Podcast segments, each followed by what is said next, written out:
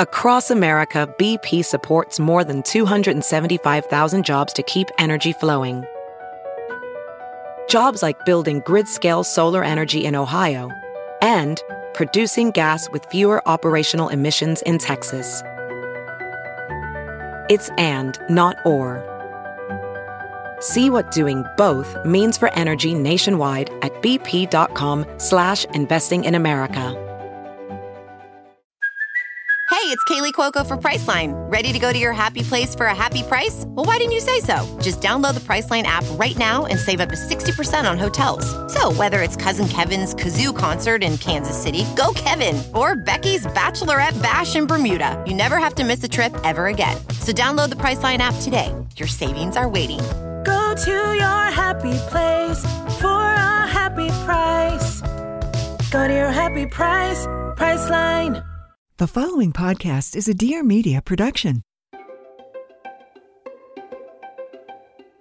Welcome to Raising Good Humans. I'm Dr. Eliza Pressman, and today's episode, I have a visit from Dr. Michele Borba. We talked with her about empathy a while back, and now we are talking about thrivers. Dr. Borba says we're raising a generation of strivers, not thrivers. So she wrote a book walking through seven teachable strengths that kids need in order to experience a resilient response to the world and they are so great because they're actionable items. We're going to go through all of them today self confidence, empathy, self control, integrity, curiosity, perseverance, and optimism. And we're going to go through things that you can do, small things. These are not big asks. Many of them are already existing interactions that you're having, and just being aware of some new language you might want to use or thinking about things in a different kind of way. And given all that kids have been through this year, thinking about raising thrivers is top of mind. We want our kids to be able to handle setbacks and keep going. So, if you enjoy this episode, don't hesitate to subscribe, rate, and I love when I see a review, I mean, a kind review.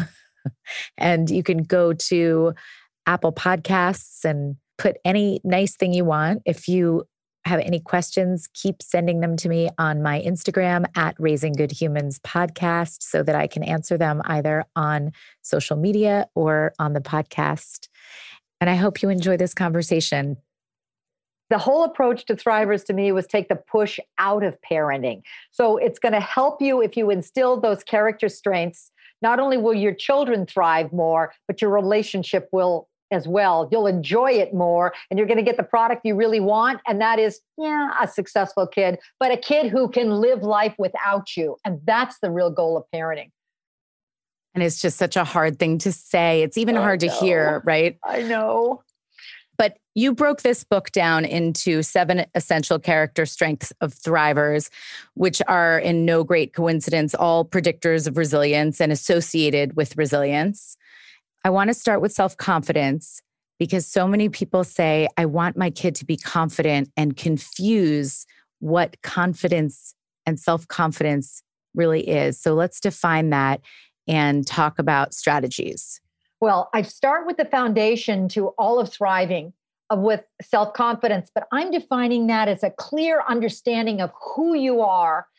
And it's it's kind of a you understand my strengths, but I can also accept my weaknesses. And when you know that, all of the research says not only is that the foundation of thriving, it's going to help all the rest of the character strengths build on, but it's actually going to help your child propel them into a happier, more healthful life because they're going with their strengths as opposed to their weaknesses. And that was the biggest issue. Over and over again, I kept looking at that we unfortunately spend more time acknowledging our kids' weaknesses or try to obviously we're trying to make them better human beings but if we don't balance it or at least let them know what we see as their potential and what what they thrive with they tank and there goes their self-confidence. The easiest way to do that is first of all take a three by five card and start walking around your house without your kid knowing you're doing this but start marking down where his joys are what his interests are, what he's gravitating towards. What are the kinds of things he comes up and goes, Look, mom, look what I just did. What are the things he pulls you to do as opposed to ones you're pushing him to do? What we also discover is that our kids who are the most talented, they didn't have pushy, pushy teachers at the very beginning. Oh my gosh, Benjamin Bloom did this incredible study of the most prestigious neuroscientists, um, our, our Olympic athletes, our best artists one thing they had all in common was a parent who made their first levels of, I don't care if it was music or dance or basketball, their first teachers were fun. They instilled this love of it. They built up their confidence to the point pretty soon the kid would be the one to go, give me something harder because they loved and were so passionate about it. And that's the other thing confidence does it drives the kid toward purpose and passion, which is one of the most highly correlated traits of success and happiness.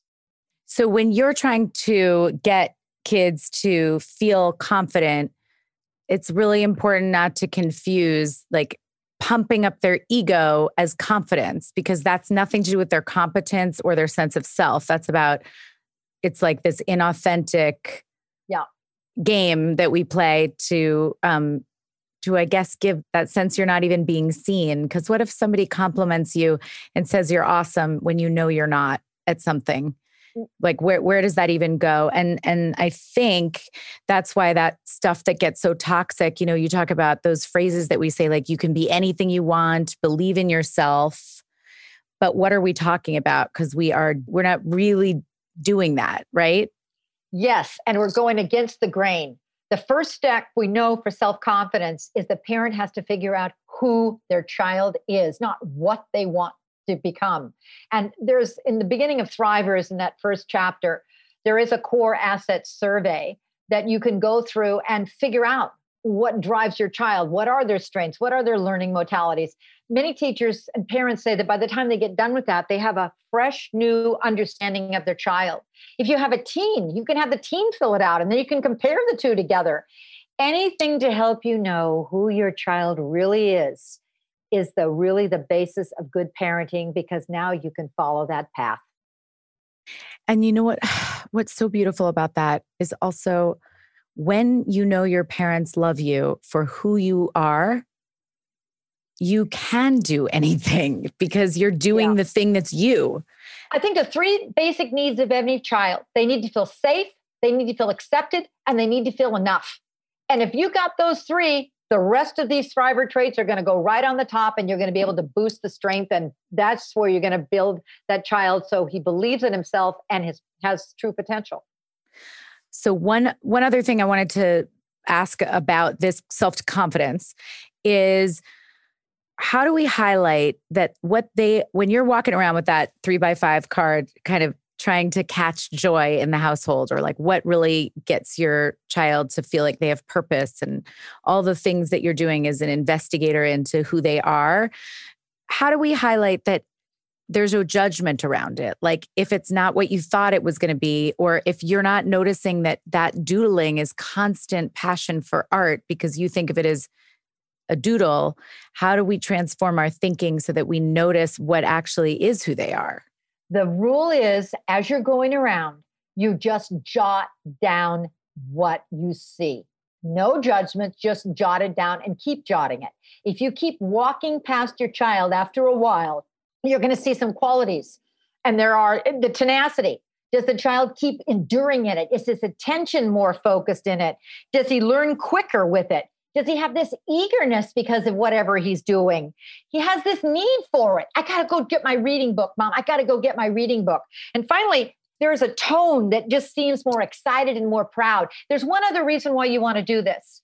I looked at just scores of extraordinary research on resilience. We're talking about following the same kids for 40 years, kids who were faced with enormous adversity, but somehow a third of them can bounce back and were caring, competent, and kind kids. They made it.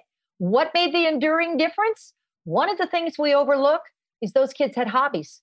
They had something to backlog on. They enjoyed their own company. So when the stress really came, they went to the music or they went to the books or they, they went to the bubble blowing or they went to the art We got to have something for our kids to go to to help them decompress. It doesn't mean they're going to win a Nobel Prize in this talent. That's not what it's about. Right. It's about helping your child figure out what he enjoys, what his strengths are, and then keep adding from there. I love that you used bubble blowing because that's the point, right? Like it's your Yeah. hobby. It's not it's their it's their hobby. It's their thing that that gives them something to go towards and something to do with themselves. It's not ours. So if bubble blowing is what they are doing that is, and they're they're wiring their brain to get into something. That's all that we need. That's it. That's it. Acknowledge it, write it down. And then you can start with I just noticed how much you enjoy bubble blowing. Start with a dialogue back and watch their response. Because usually they smile a little more, they nod their heads, and you go, Got it. Now we're going to keep adding on. And by the way, each kid in your house is going to be different as night and day. It's like Russian roulette on what you get with the with the DNA. Their interest will be different, but thrivers are always made, not born. That means we can teach the skill sets of a thriver. And the first step is they have a strong self understanding. Now you have a an acronym. Is it an acronym? Is that right? Sure. Um, the ta- talent. Yes. Is that right? Uh, uh, yeah, like- I, I came up with the reason for that is many parents go, I can't remember what all those things were. So, So, what are the six common characteristics of core assets that you can help people remember through talent? Tenacity. You're going to see that your child shows a little more determination and perseverance with that particular task. He has attention, he's more absorbed in it. Kids who know what their talent and their strength are, very often they you can't pull them away. They're really focused in on it.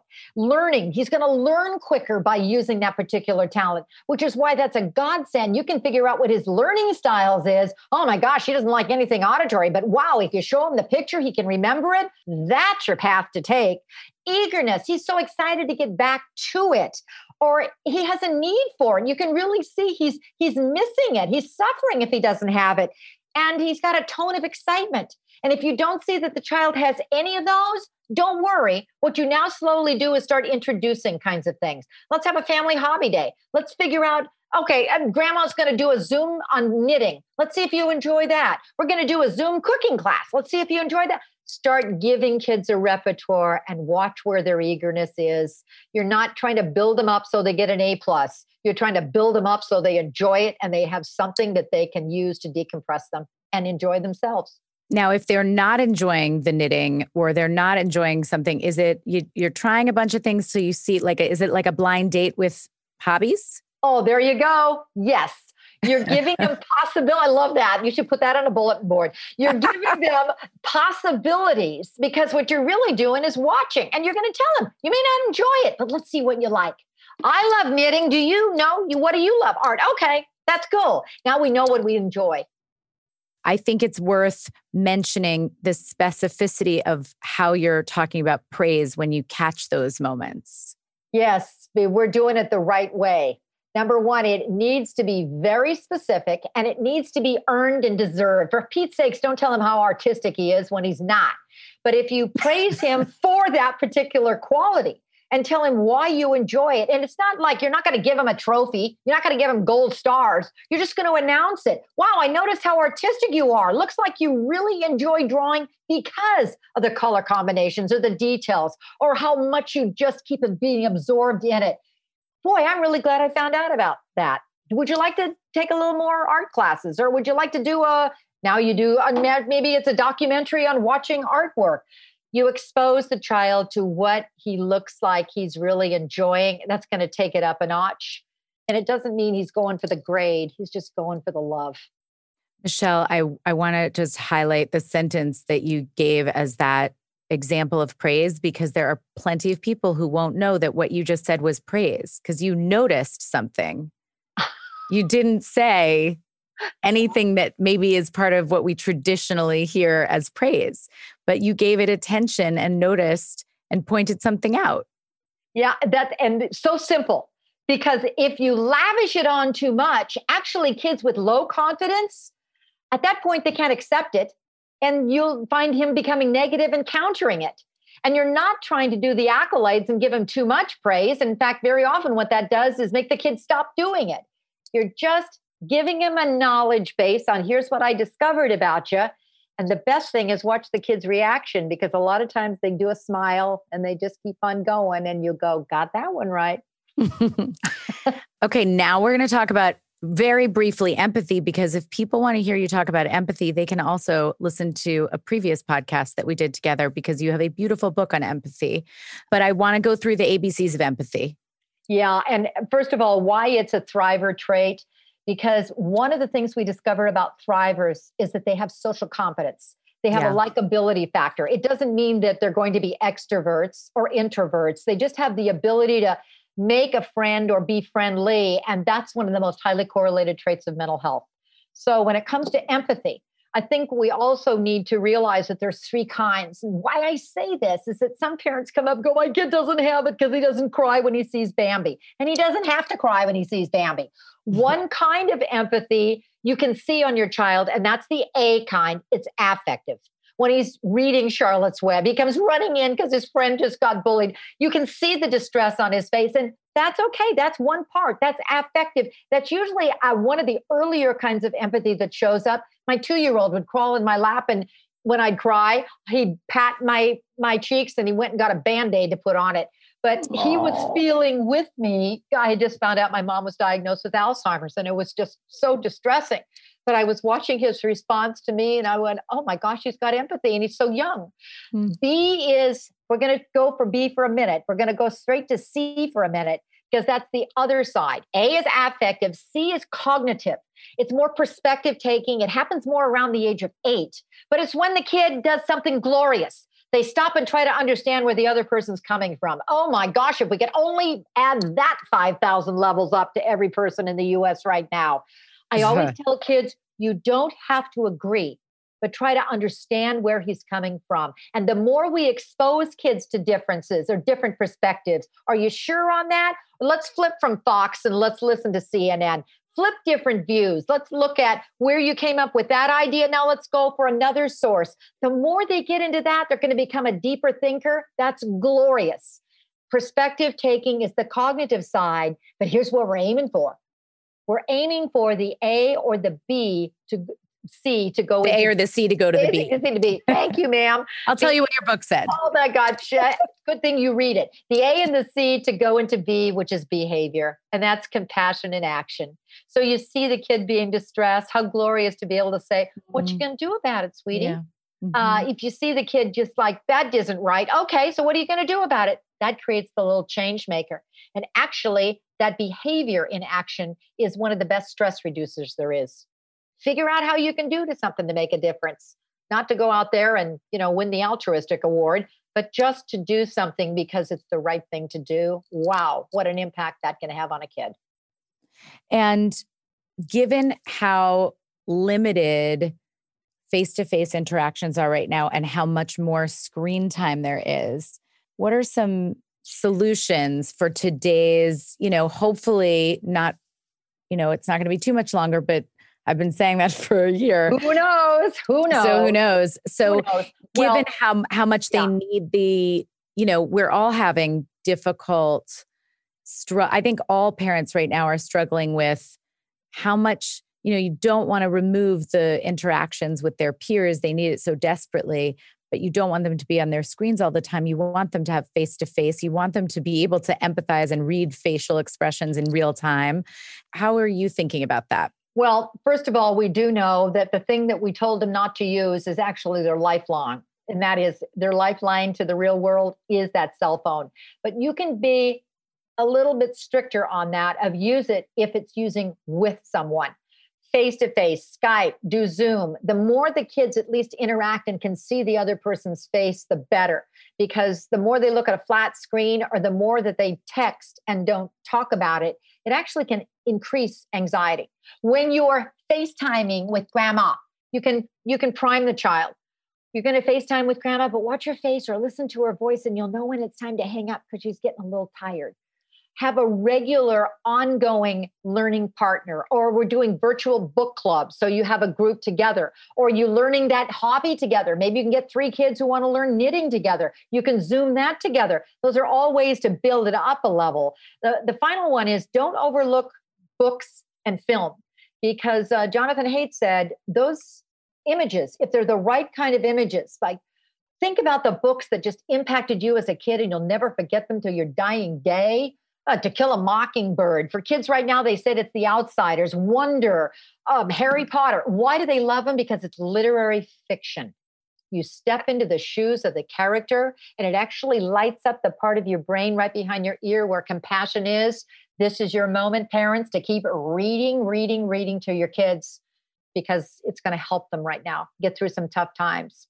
It feels so overwhelming when you think these are these seven uh, strengths that you're growing and it feels overwhelming because they seem so big. You know, we've talked about self confidence, we've talked about empathy. They feel like large undertakings, but actually, this book really breaks it down quite simply. And you start to realize it's not that big of an undertaking. Oh, good. It that really, was the whole goal. No, it's not. It's like, oh, you just tweak a little bit here. You are conscious a little bit more when you respond to certain things. It's actually a slowing down in many ways so that the moments that you do have are a little bit more intentional, but none of it felt remotely overwhelming. Oh, good. Because the other thing is that each activity is set up by grade levels or ages. So there may be one skill, but you can figure out how to do it for the little ones, the middle groups, and you know the tweens, and then yeah. a teen. You know what? Let's actually put that into action here so people can see that because that is another benefit. It really does. You know, there's a a very clear um, distinction. I mean, you even put is it letters next to? Yes. I can't next to the um, you know what what age it's relevant for it's a very clear way of okay right now i don't need to think about what a teenager is going to do i'm going to skip that part i'm just going to think about my little one so let's think about by age examples with the next strength self-regulation is it self-control well but it's the same kind of format it's being able thrivers can put the brake on their impulses so they can think straight and self regulate. That's what you're trying to do. That's not so easy to do right now, but let's keep working on it. When you're dealing with the little, little one, you go back to the bubble blowing because one of the best ways I ever learned how to do self control, the Navy SEALs taught me. I mean, here's the most elite forces in the entire world. And I said, okay, what are you guys doing differently? They said, we are rewiring our brain by doing three things, and you can teach them to kids. Number one is we figure out what our stress signals are. So spend the entire week or month or whatever going around your house and with dignity. This is not timeout. This is just dignity start doing a notice statements again. I, I noticed that right before that time tester, you turn on that Zoom, you start to grind your teeth. Looks like you're getting a little stressed. Or I noticed right before your friend makes that phone call to you that you get a little upset and you start twirling your hair. Identify the trigger, identify the signs. And then the second thing that they do is they take a slow, deep breath, deep from their tummy. That's what you would say a little one. And they ride it up like an escalator. And then they hold it and then they exhale.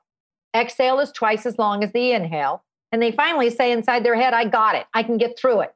So, how do you do that with a, a four or five year old? Bubble blowers. They're fabulous because they don't know how to blow correctly. Too often they blow too quickly. They'll hyperventilate and you'll need a bag over them. So, what you do instead is you just say, let's, let's get a bubble, not when the middle when they're in the middle of the meltdown. But We're talking always teach when the child is calm or you won't get anywhere.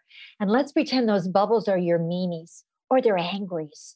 And you see if you can blow, but take a real deep breath way down in your tummy, blow, blow, blow, blow, make it big, big, big. Oh, look how big it is now. But slowly, slowly it'll stay big. Oh, there goes your meanie. It went away. Now show him how did it make you feel? See how you wrote it up? Then you wrote it down? That's how you do it for a little one. Next one, I've seen like school age kids. They do the same thing, but sometimes they don't get it. So you can show them. Put your back up against my back and lock arms together, elbows, and say, Now I'm going to take a deep breath and watch how my body feels. Watch it, feel it. Now you do the same way. So you're modeling it by mirroring it, and the child is actually breathing up hold it, slowly let it out. He can feel it. What happens with teens is that you can take a feather or a straw. And I find a lot of them still don't get the slow, deep breath. And the Navy SEAL said you'll never maximize relaxation unless it's slow, deep, and exhale twice as long. Blow the feather across the table, but blow it slowly. Don't let it bounce. If you can blow it way far and go across the table, that's the kind of breath that's going to help you relax. So you got three different kids. Another one for the team that I love is ask them or ask all your kids to help you to set up a calm down corner in your house. The place you're all going to go to, or all by yourself, or as a family, makes no difference. But when you're starting to feel on edge, because now you know your signs, and watch what they bring to the calm down corner. Very often, teens will bring music. They'll tell you that they have a playlist that's perfect and they've got it all. That's what they need. I've seen little ones bring glitter jars, little, little ones bring their teddy bears. Some kids bring their books. I don't care what they bring, but how glorious to be able to talk about it because for the rest of their lives, that's what they're going to use and utilize without you to be able to keep themselves calm so the stress doesn't build and it doesn't go into anxiety. You can't come up with these things for your kids. They really need to find their own way with your guidance. So they're all going to choose what their, you know, playlist is or if they even have a playlist or whatever that thing is that keeps them you know, you always can help them find the thing that they go towards when they are self-regulating. They just might not notice they're doing it. Boy, do I love that you said that because that's exactly what I was interviewing about 100 teens while I was writing this book. What are suggestions you have? And one team just nailed exactly what you said. He said, You got to give us a repertoire of stuff because mindfulness works for some kids, meditation works for others, deep breathing works for others. Just give us possibilities. We'll choose what works for us. Right. And then we got to practice it. You know, you don't learn this stuff in a textbook. You got to keep practicing it until we become it. I love that because that's exactly what you mm-hmm. said.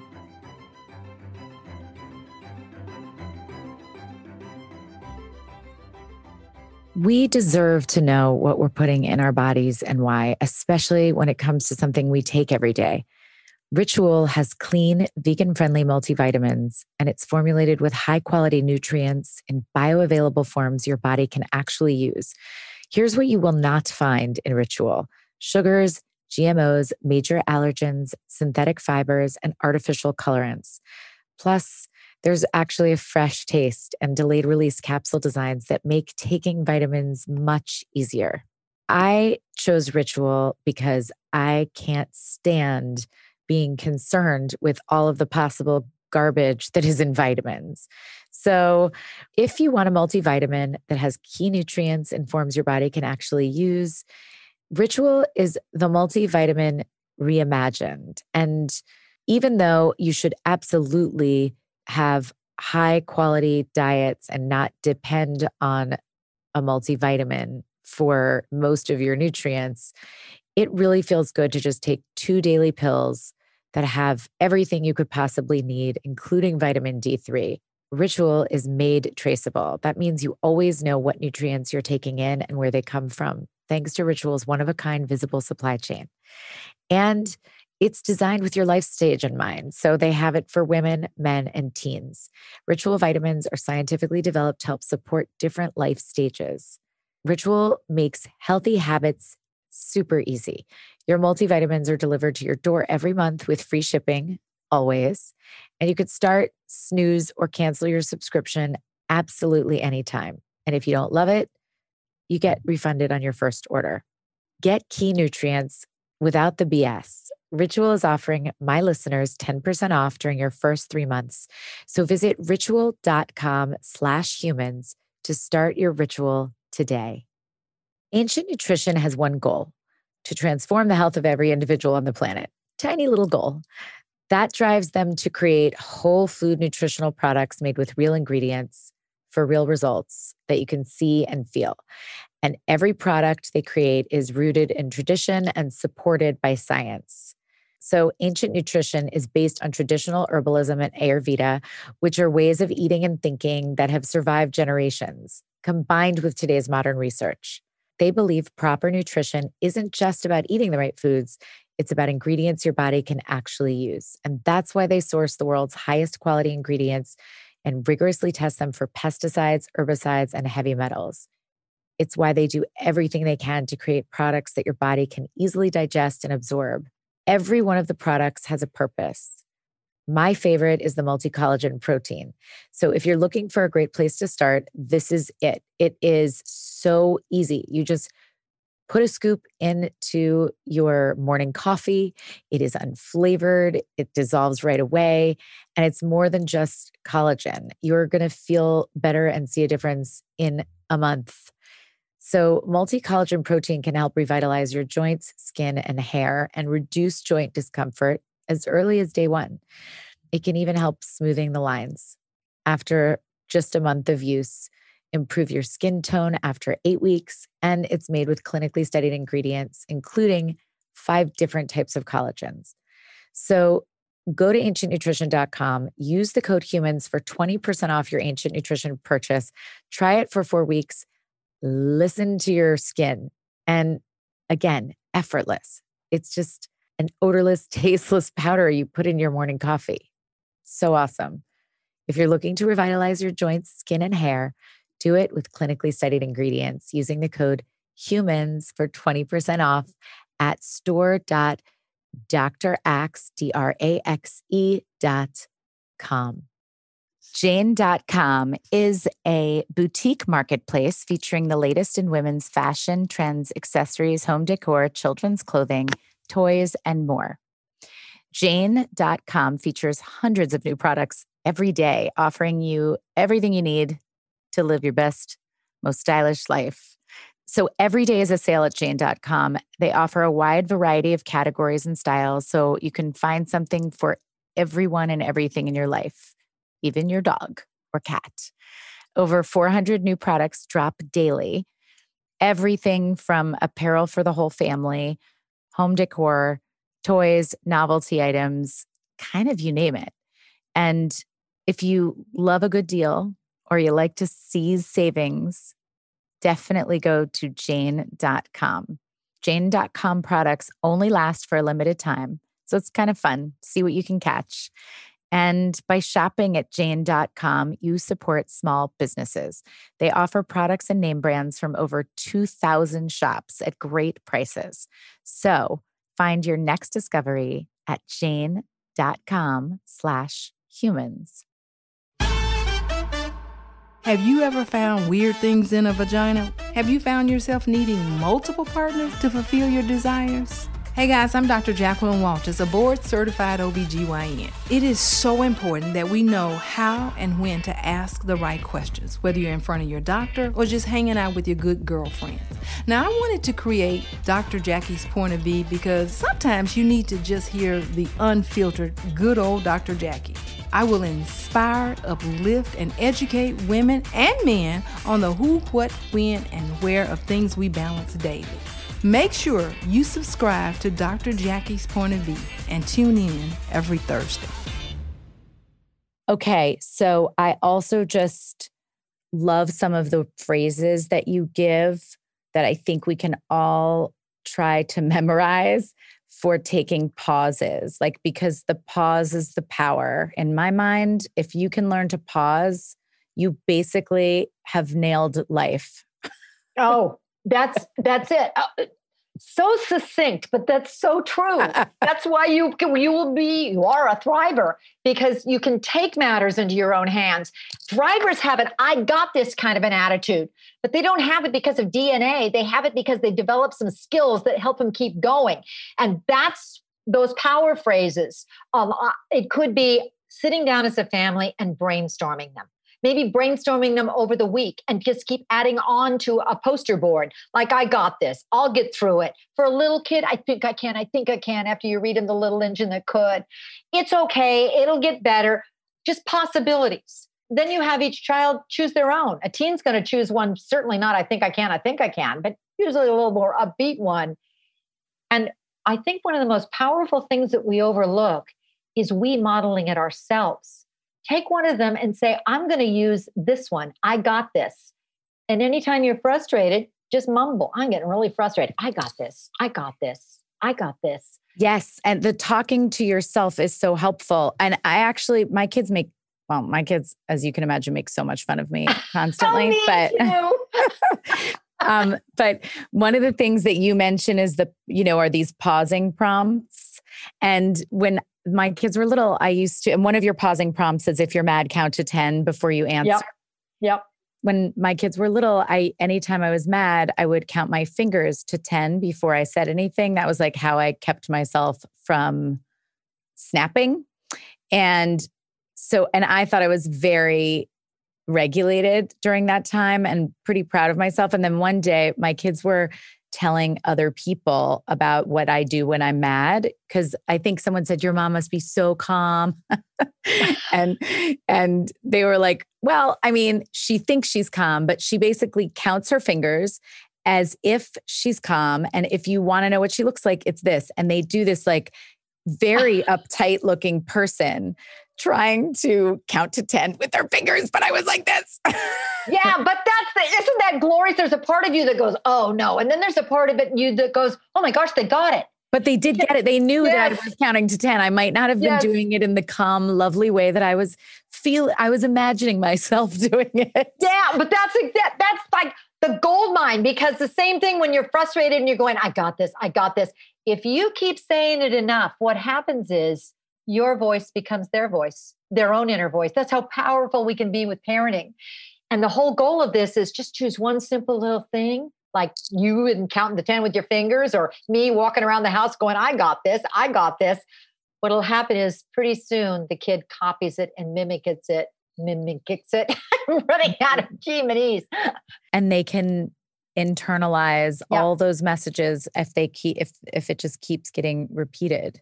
So let's do um, integrity. I will say that right now, if you wanted to boost something, we better boost integrity because I think our kids have been seeing adults behaving very, very, very, very badly. Oh, sing it. And this is the solution. Yep. If there is one. There's a solution, and it's a really powerful one. I found one book that changed my life, and I found it on the killing fields. I was there working with schools, and I walked my way out and was actually sobbing my way through how can people be so cruel? And there's this book sitting there by samuel oliner and it's called the altruistic personality. He wants to find out why people were rescuers during world war ii you don't know about the thousands that did because they don't want trophies and citizen of the month award. They just did it because it was the right thing to do so he interviewed dozens of them and he said, You risked your life to help a perfect stranger. You're a Christian. That was a Jew. How did you do that? Why did you do that? And every one of them said it was how I was raised. You want to know how you raise integrity? Pretty darn simple because they all said the same thing. Number one, my dad or my mom always modeled it. Everywhere I looked, I saw kindness or I saw honesty or I saw integrity. They always modeled it. Number two, they expected it. My dad kept saying, yeah, what do we stand for in this house? This is what we stand for in this house. When we discipline, hey, I'm really disappointed in you because this is the behavior you use. Now, what are you going to do to turn that around? And they always gave us opportunities to learn how to have integrity. We were required to do charitable acts or required to give back. And it was always when we delivered whatever we made or the extra overcoats or the blankets to the shelter, the look on the people's eyes of gratitude we finally realized we could make a difference and we had to go home and do some more. Now, how simple is that? But it was intentional. So the kids became people of integrity. How can we, when we're not thinking about the beautiful big gestures or small day to day gestures that are out in the world, like the example you just gave, but inside the household, when you're just disciplining your kids when they do something to a sibling that you find appalling? Number one, you stay calm and take a deep breath. Mm-hmm. Number two, you immediately turn, and it's simply it's it's the best discipline we down know has these parts to it, and it's like four R's. So the first one is you respond. Don't let it go, and respond immediately. Don't wait until like five o'clock in the afternoon when it had it at nine, because the kid may not remember it. But your respond is always, you know, what did you do there? Why did you take the controller like that from Sarah? Or you pulled it from her? Respond. And then you review why it was wrong. What did you do there? How did she feel? Review on the other person right there. That's a really powerful idea. And then reflect on how did that make the other person feel? Reflect and review on it. You know what? The most amazing thing is how would you feel if that happened to you? Seems to be one of the most mind boggling ways to instill empathy and conscience and integrity. How would you feel? What would you need? Now, how do you think your friend feels? What do you think your friend needs? And now write it, write the wrong. So, what are you going to do next time in order to make it right? Now, if you crunch all that together, it's about a minute talk. But the first thing you need to do is have that conversation with your child so that he understands what the heck you stand for as a family. Maybe coming up this weekend with our family mantra or brainstorming all the different virtues there are and, and circling two or three that we are really adamant that those are who we are and stand for the most, and then keep emphasizing them.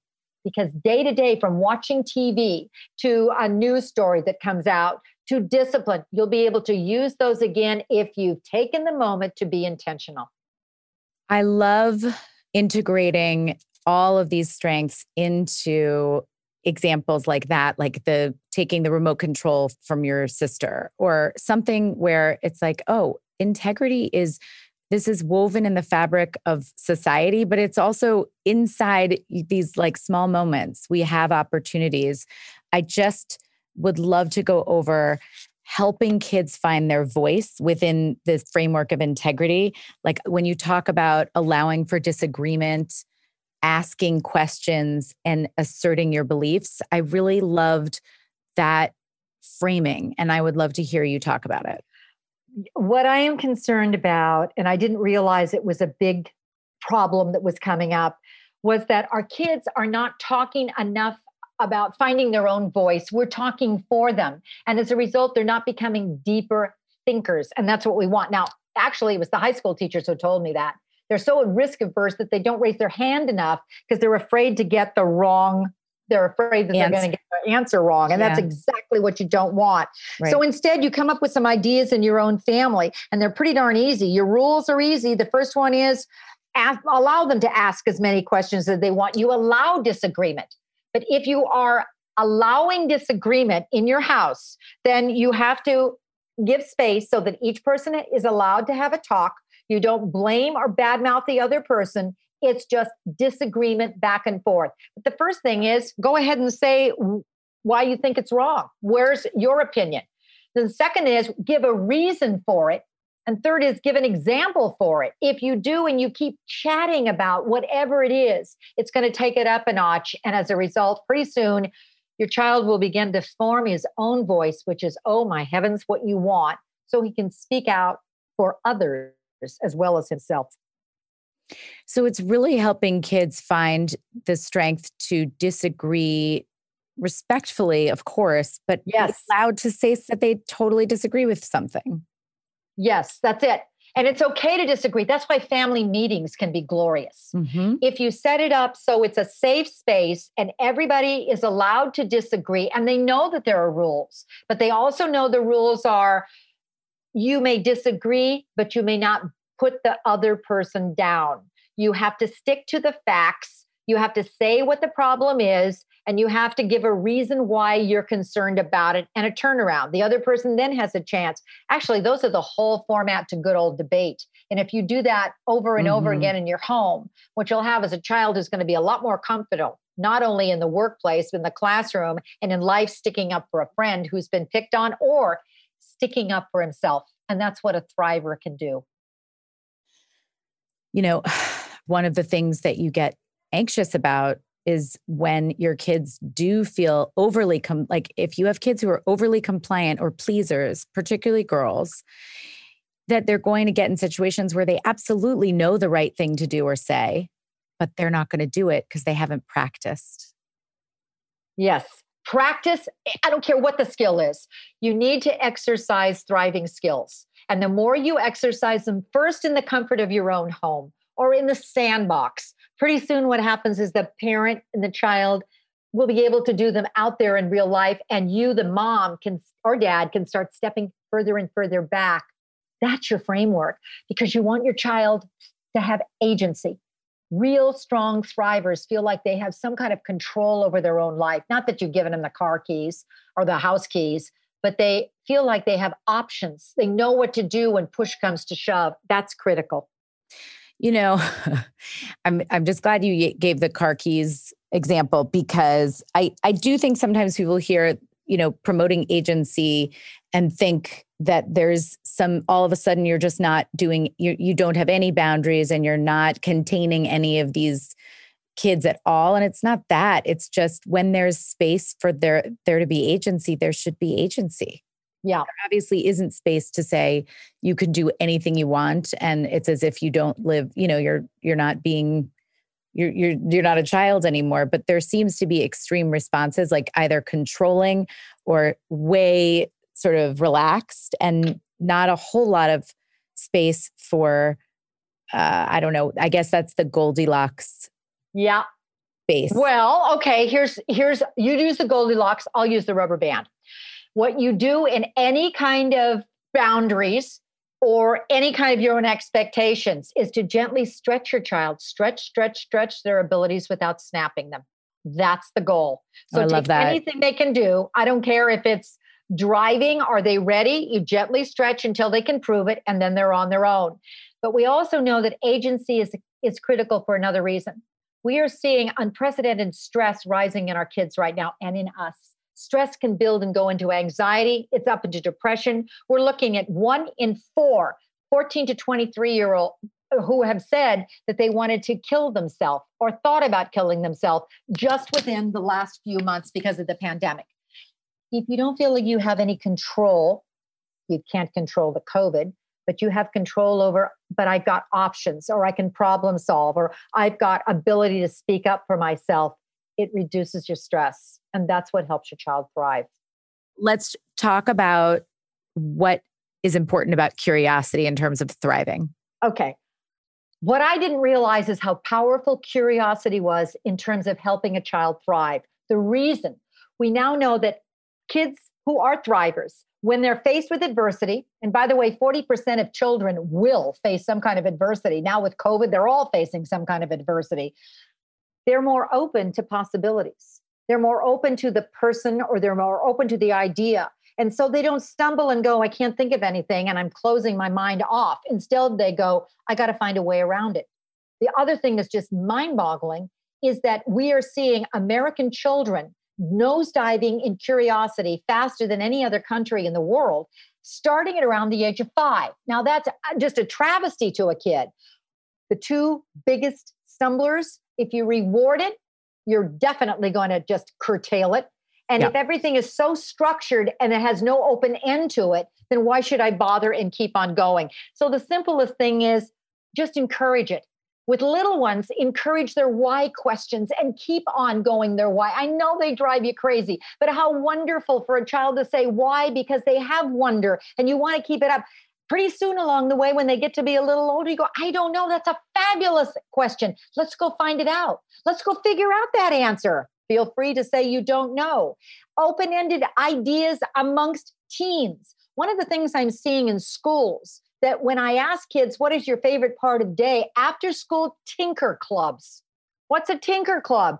Oh my gosh, it's incredible. It's where you go and it's a great big old huge table and they put computers and anything that's electronic and old telephones and everything. I said, what do you do there? Well, you take it apart. I said, what? Well, you're trying to figure out how to put it back together. They, I'm telling you, there were the most brilliant kids who couldn't wait for Tinker Day. And now when I look at museums are doing the same thing. mm-hmm. Kids are really good discovery museums. They're open ended. So they foster your child's curiosity. They keep it open. And that's what you want is a child who sees there's possibilities that there may be a problem, but all they need to do is storm their brain and the answers inside.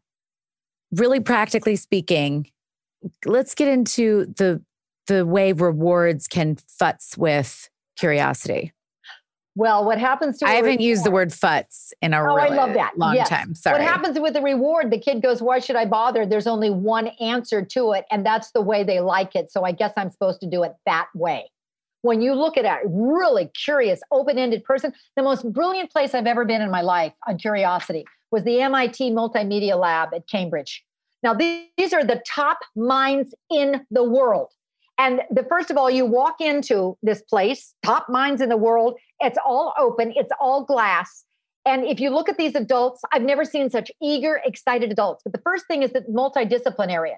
You've got musicians with artists, with technicians, with um, electricians, with everybody, and all in the same room together trying to work on a problem.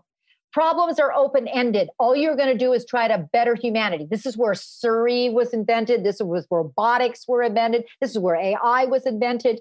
The other thing is the coolest place I ever saw was the ongoing lifelong kindergarten. You walk in and there's groups of 40 year olds, 30 year olds, 20 year olds all sitting on the ground playing with Legos. And wow. what they're doing is actually inventing some of the best inventions we ever had in the world the inventor of the program said, You got to keep kids open. What we do is slam them. We reward them. We tell them we got to do it this way. We give them, nope, it's only a grade if you do it this way. So we're scaring the pants off of their curiosity. What mm. we've got to do is keep em- empowering them to realize hey, failure is okay. Your job is to figure out another way around it.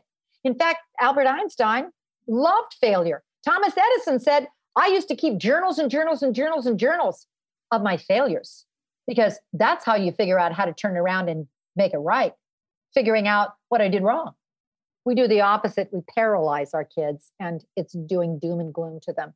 I love this chapter. I was blown away by uh, the wonderful things that are coming out and how often we, obviously unintentionally, go the opposite way with our children. What's really helpful too is that this time, as you know, I certainly wouldn't wish it upon anyone, but there is a lot of time for solitude. And that is really scary for parents.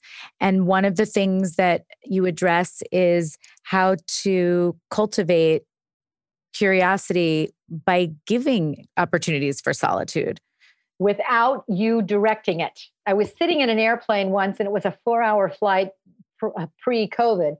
And I was exhausted. The mother had a four year old next to her and every five minutes, she'd open up her backpack and pull out another toy that was all programmed. Here's the puzzle, sweetheart. Here's the coloring book, mm-hmm. sweetheart. Here's this, this, this. The child never had a moment to enjoy her own company.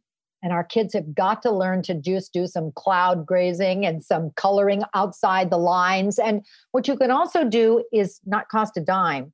Go around and just find some old cardboard boxes or baskets and fill them up with things that kids can do by themselves. Now, the easiest one is arts and crafts, and you usually have that, but it could be also pipe cleaners and uh, things that leftover uh, toilet paper tubes, popsicle sticks, glue, things like that in each box. And it's wonderful for a kid to pull it out and you just say, go for it.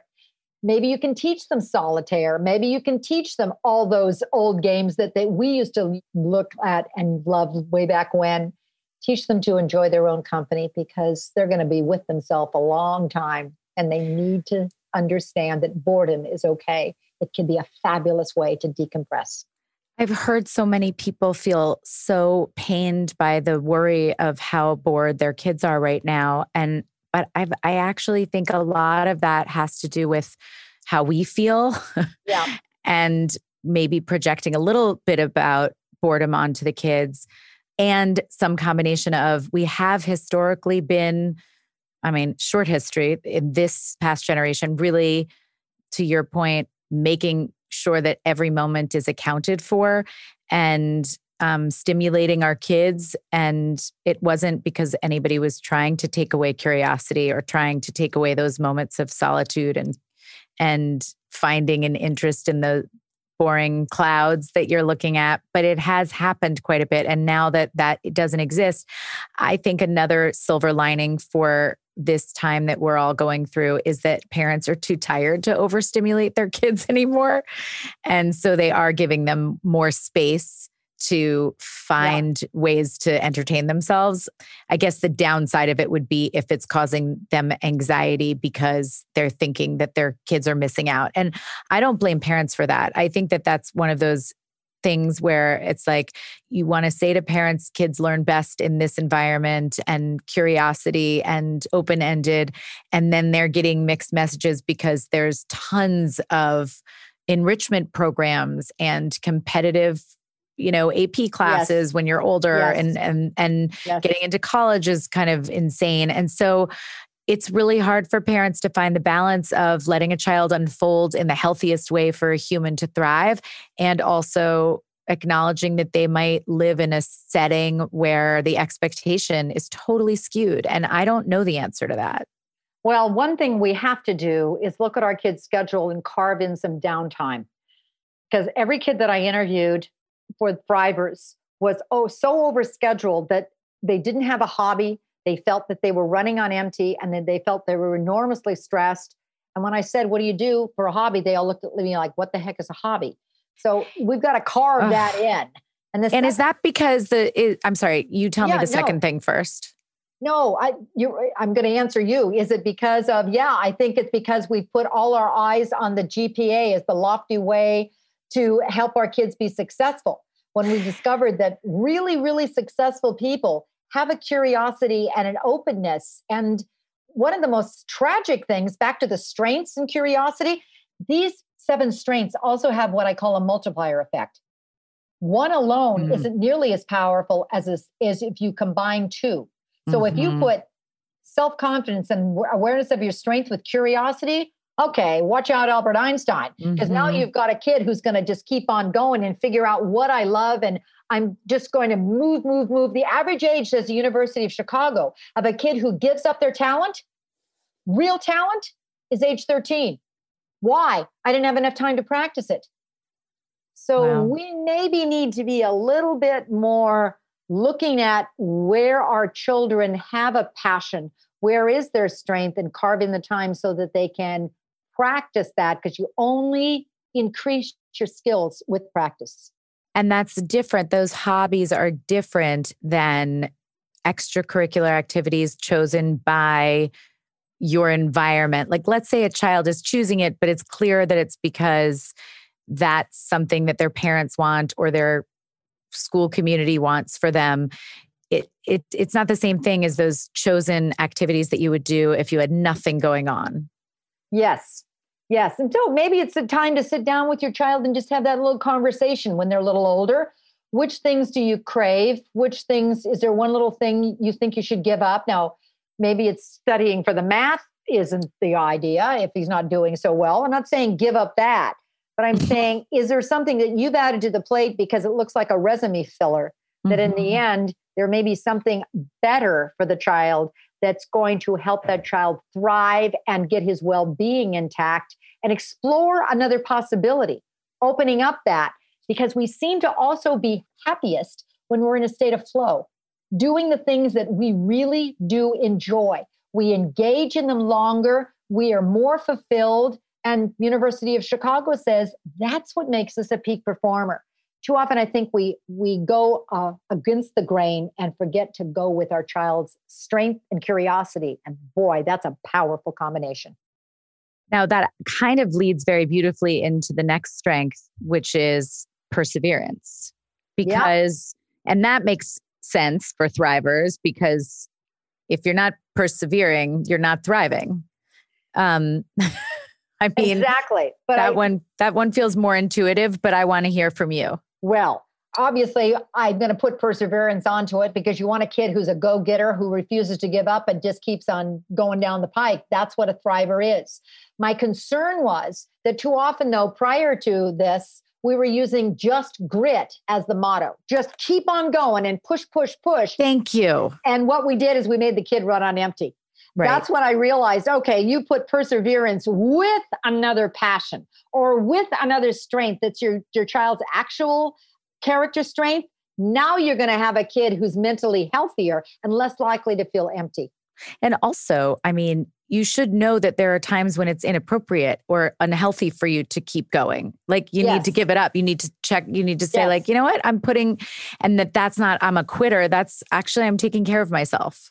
Yes. I did it all. I gave it my best and like, okay, moving on to something else. And we need to put those parameters to our child because a lot of them are just push, push, pushing and they are vaporized. So let's talk about the good parts of perseverance and what, um, you know, it is really hard to teach because you do see so many kids who have that different, nat- more natural inclination to keep going with something they're excited about, and other kids who, no matter how excited they are, they just kind of don't have that thing that keeps them curious and pushing?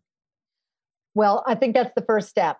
Well, the first step starting at a younger level is we need to find the thing that gives them the, the, the wonder to want to keep pushing. And then we can start emphasizing to the child, wow, you just hung in there.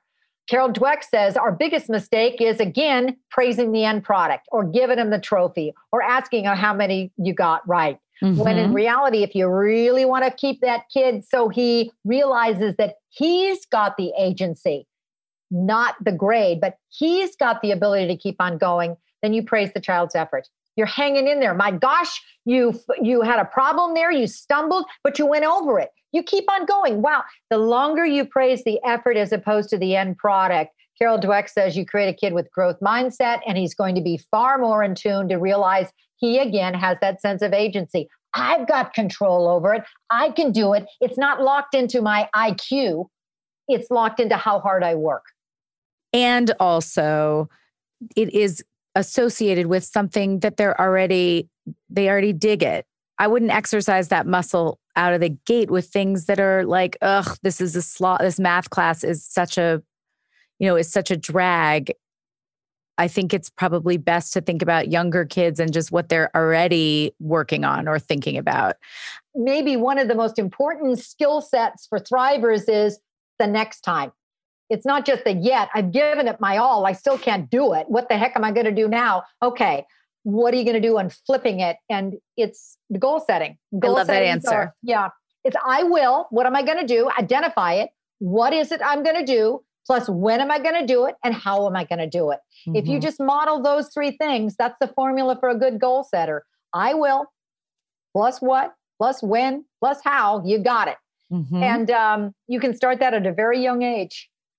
I remember the other thing that was I looked at piano for years. I played piano and I hated my piano teacher, Mr. White. Maybe I publicly announced this. Now, the reason I hated him was because I would play piano at age six and seven. If I made one mistake, like in Mozart, like, you know, almost at the end, he made me restart the whole thing all over again.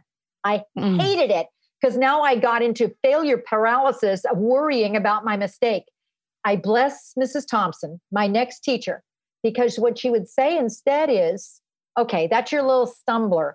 So let's look at that one little stumbler and figure out what you're going to do instead. Not the whole thing, but just that one little thing. And that may be the piece that we need to do with our kids. What's the one little thing that's troubling you? Let's figure out the next time or the goal in order to get over it. And then the child knows he's got a plan and now he can thrive it's so great because I really, again, I love all of the growth mindset research and I really love the yet, but I also think realistically that there's that next thing, especially, and you're right, you could start it at a young age, but those glitches, those, um, what did your teacher call it?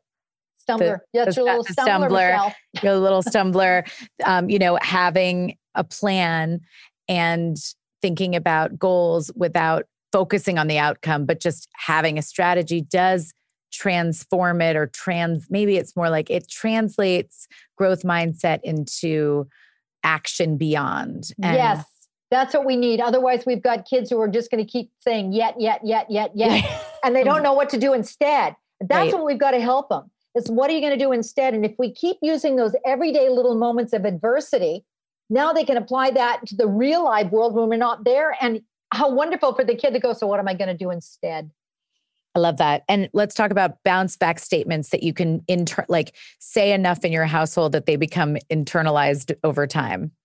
Well, let's look at I think the bounce back statements are the ones the best ones I know are the ones that the kids come up with. Yep. There you go again. You're so right too often what we do is we try to put them in with our kids where the kids come up with so many better ones. And maybe it's using waiting for the moment to have the kid have the problem and then say what am i going to do differently next time? Fascinating enough they've done some research that kids who are and can keep on going who are more thrivers give mistakes nicknames. They don't call it a big old failure. Ah that's my little stumbler. That's a little niche or that's a little whatever doesn't make any difference what it is, but they take it so they realize they can do something differently with it the next time. because we don't want to raise Pollyannas. That's what's not this is all about. Right. And that is not the definition of optimism. So maybe that's a good thing to start with is how you're defining optimism. Well, it's a kid who does find a silver lining, but realistically, they have this ability, a realistic silver lining. Realistically, yeah. I, I worry that we all think, oh, go go find the positive. And we're not trying to raise little Miss Sunshines here, but we are mm-hmm. trying to help a child who doesn't make pessimism pervasive. And it's all the time and it's permanent because that just robs your ability to thrive. You can certainly say, man, this was a horrible day. Oh my gosh, oh, COVID is absolutely terrible. But they've got to be able to see a pathway through. And that pathway through is what helps you have the hope to keep on going.